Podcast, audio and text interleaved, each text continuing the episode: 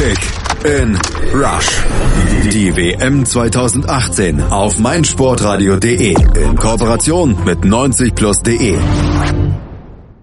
Das Vorgeplänkel ist vorüber. Jetzt beginnt die WM 2018 in Russland mit der K.O.-Runde. Richtig, ab heute zählt es nur also nur ein Spiel entscheidet noch über Weiterkommen oder Ausscheiden. Hopp oder Top und wir von Kick in Rush auf meinsportradio.de sind mit dabei und haben mit unseren Analysen zusammen mit den Kollegen von 90 Plus natürlich alles im Blick. Frankreich, Argentinien und Uruguay, Portugal machen am Samstag den Anfang. Spanien, Russland sowie Kroatien, Dänemark gibt's dann am Sonntag. Brasilien, Mexiko und Belgien, Japan am Montag und zum Abschluss Abschluss dann noch Schweden gegen die Schweiz und Kolumbien gegen England. Das sind die acht Partien des Achtelfinals und sollten diese Partien nach 90 Minuten und der Verlängerung immer noch keinen Sieger hervorgebracht haben, wird es das Elfmeterschießen geben. Erstmals gab es diesen Tiebreaker 1976 beim EM-Finale zwischen Deutschland und der CSSR, in dem ja Uli Hoeneß legendär den entscheidenden Elfmeter in die Wolken jagte und der Tscheche Panenka seinen so berühmten Elfmeter ins Netz setzte. 1982 kam dann das Elfmeterschießen in Spanien erstmals bei einer WM zum Einsatz, als sich Deutschland im Halbfinale dieses Jahrhundertspiels gegen Frankreich durchsetzen konnte. Aber dieses Konzept Elfmeterschießen, das ist deutlich älter als 1976. Es geht nämlich auf einen Deutschen zurück, der es 1970 erfand. Ein Friseur. Hintergründe. 1970 nämlich kam der Friseur und Amateurschiedsrichter Karl Wald auf die revolutionäre Idee, lasst uns doch einfach ein Elfmeterschießen durchführen, um bei Gleichstand nach 90 Minuten und Verlängerung einen Sieger zu ermitteln. Jede Mannschaft hat fünf Schuss, der Sieger kommt weiter.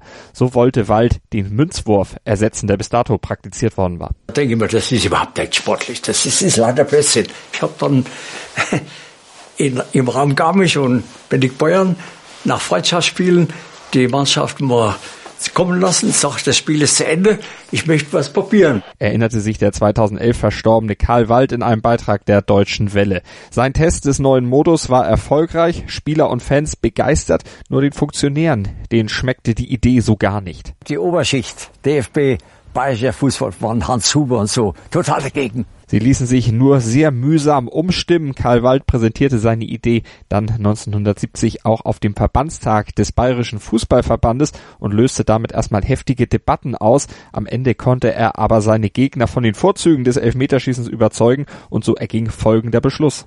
Der Verbandsspielausschuss äh, hat eben beschlossen, dass wir in der neuen Saison anstelle von Los Elfmeterschießen einführen. Erinnerte sich Wald bei der Deutschen Welle.